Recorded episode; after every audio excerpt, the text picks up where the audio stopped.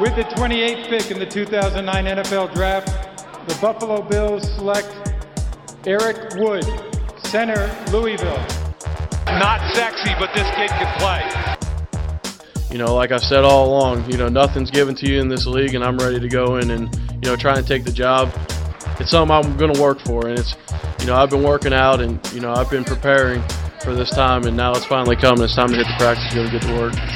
Taylor gives it to McCoy. McCoy gets a good block, gets to the forty, to the forty-five, has the first down and more. Now he's on the Raiders' side of the field at the thirty, at the twenty-five, inside the twenty, and he is brought down at the thirteen-yard line, just like last week.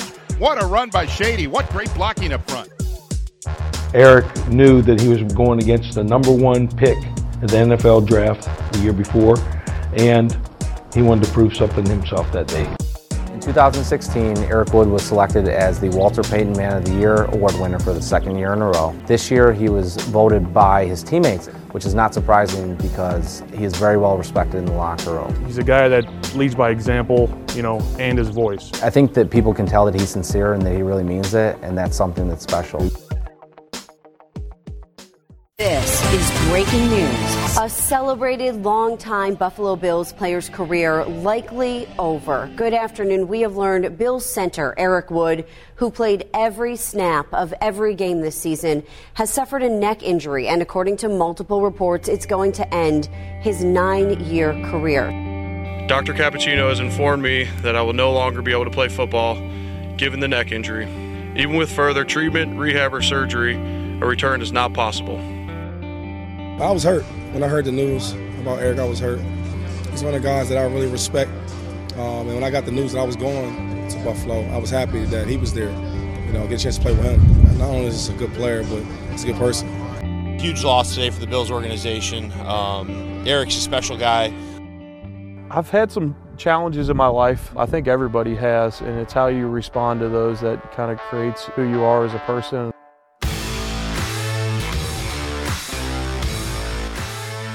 Welcome to the first ever What's Next with Eric Wood podcast. This is episode zero, an intro episode. For those that are not familiar with who I am, I am a former N F L football player that spent nine years with the Buffalo Bills, and I played my college ball at the University of Louisville.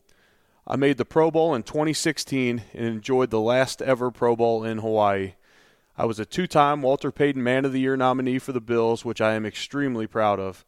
You can't control everything that happens on a football field, but I've always said you can control how much of an impact you are making on your community.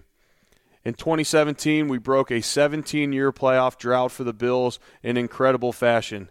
If you haven't seen the videos of our locker room celebration, I suggest looking that up after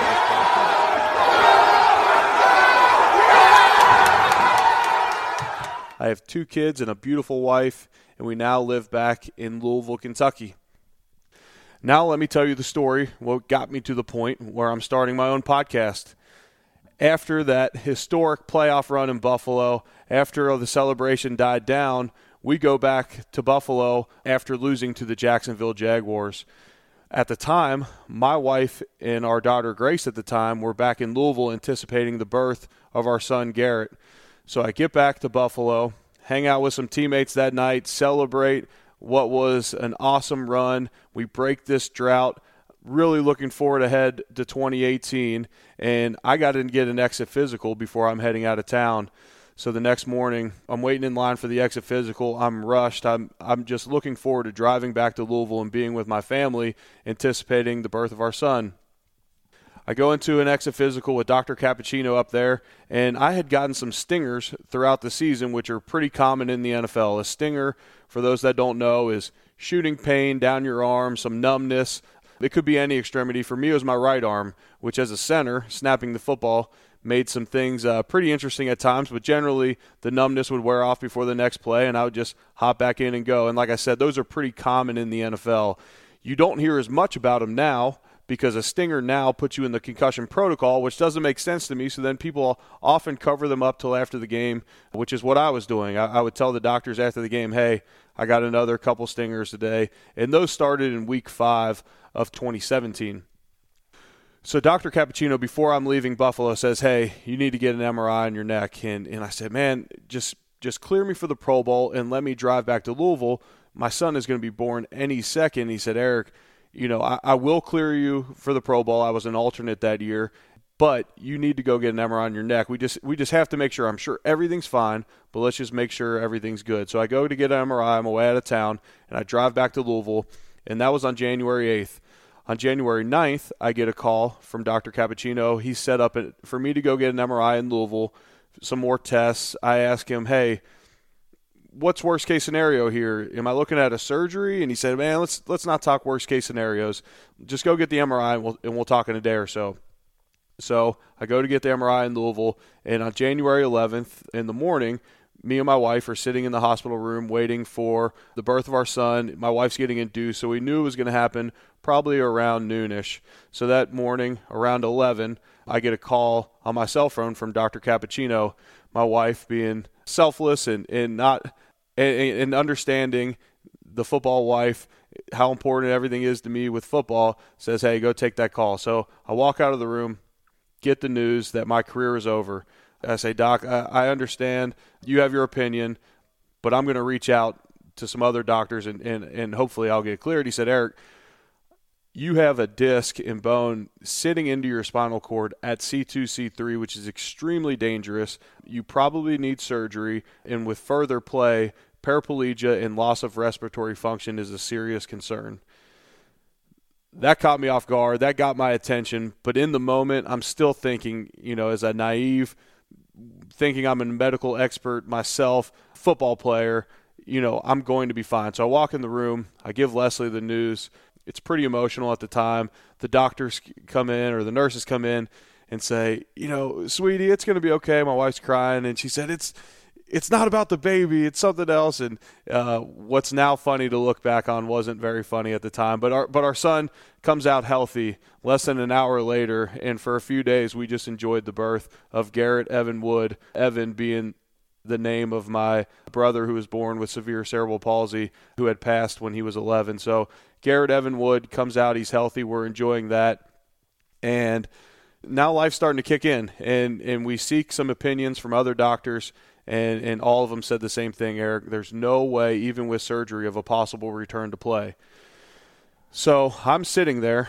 You know, prior, I had signed a contract extension right before the season, a, a, a two-year extension. So I had three seasons left in Buffalo heading into that season. So I had two left on a front-loaded deal. So it wasn't one of those deals where I was going to get cut a year later. I was going to play out that deal. And selfishly, if after eleven years I wanted to hang up, that's me going out on my own terms, something every N F L player dreams of doing.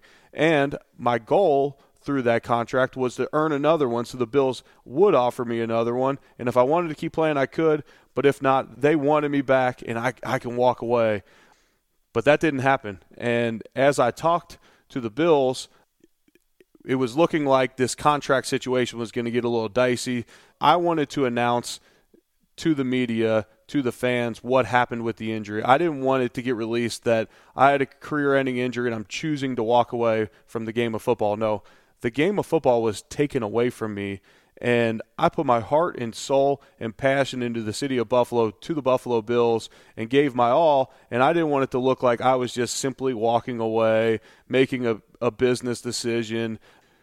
So I'm, I'm supposed to have this press conference on, on Monday, and on Friday, the injury news leaks. And at that time, we should have canceled the press conference for Monday, but we didn't. And what now is a terrible visual of what could have been my, I guess, retirement speech in Buffalo is this awkward press conference where uh, I was advised by agents and the N F L P A and everything, everybody, not to say too much because they could come out back after some injury guarantee. And it was just a terrible ending to what could have been, um, in my mind, an awesome career in Buffalo. But that's okay. And over the past year, I've done a couple pregame shows through a network called Stadium. I did a game for Fox. I called the Kansas State-Iowa State football game. So getting into little broadcasting work. I also wrote a, a column for The Athletic this year for the Bills. And I enjoyed that and, and hope to continue that while expanding some broadcast stuff. But there's a lot of downtime for a guy that thinks, hey, I'm going to get out of football. I'm going to transition into media. You know, yeah, they hired Jason Witten to do Monday Night Football, but maybe I'll be on E S P N. Maybe I'll be calling games with Chris Fowler and Kirk Herbstreit. Maybe I'll be down on the sideline. But my phone wasn't ringing off the hook. And that downtime led to some anxiety. It's led me to do some soul searching to figure out what I want to do next. And through this podcast, I'm going to interview some of the former Buffalo Bills players I played with who have transitioned out, some of the all-time greats, former Louisville teammates, coaches, and greats from the University of Louisville, as well as many guests that have excelled in business, athletics, music, or any other possible field, and I'm going to learn from them. I want to learn about their transition, and I think with you following me on this podcast journey, you're going to learn a lot yourself.